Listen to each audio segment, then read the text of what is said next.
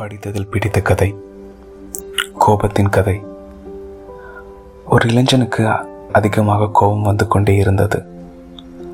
ஒரு நாள் அவன் அப்பா அவனிடம் சுத்தியலையும் நிறைய ஆணிகளையும் கொடுத்தார்.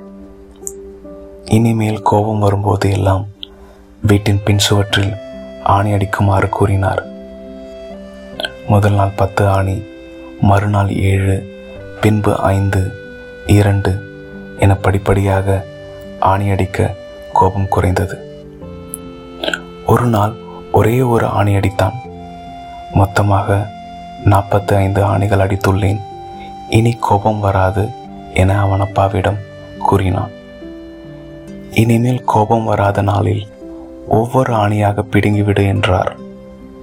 நாற்பத்தைந்து நாளில் அடித்த ஆணிகள் பிடுங்கப்பட்டு விட்டன என பெருமையுடன் அப்பாவிடம் அழைத்து காட்டினான். உடனே அப்பா சொன்னார் ஆணைகளை பிடுங்கி விட்டாய். சுவற்றில் உள்ள ஓட்டைகளை என்ன செய்வாய்? உன் கோபம் இதுபோல பலரையும் காயப்படுத்தி இருக்கும் அல்லவா? அந்த இளைஞன். வெட்கி தலை குனிந்தான்.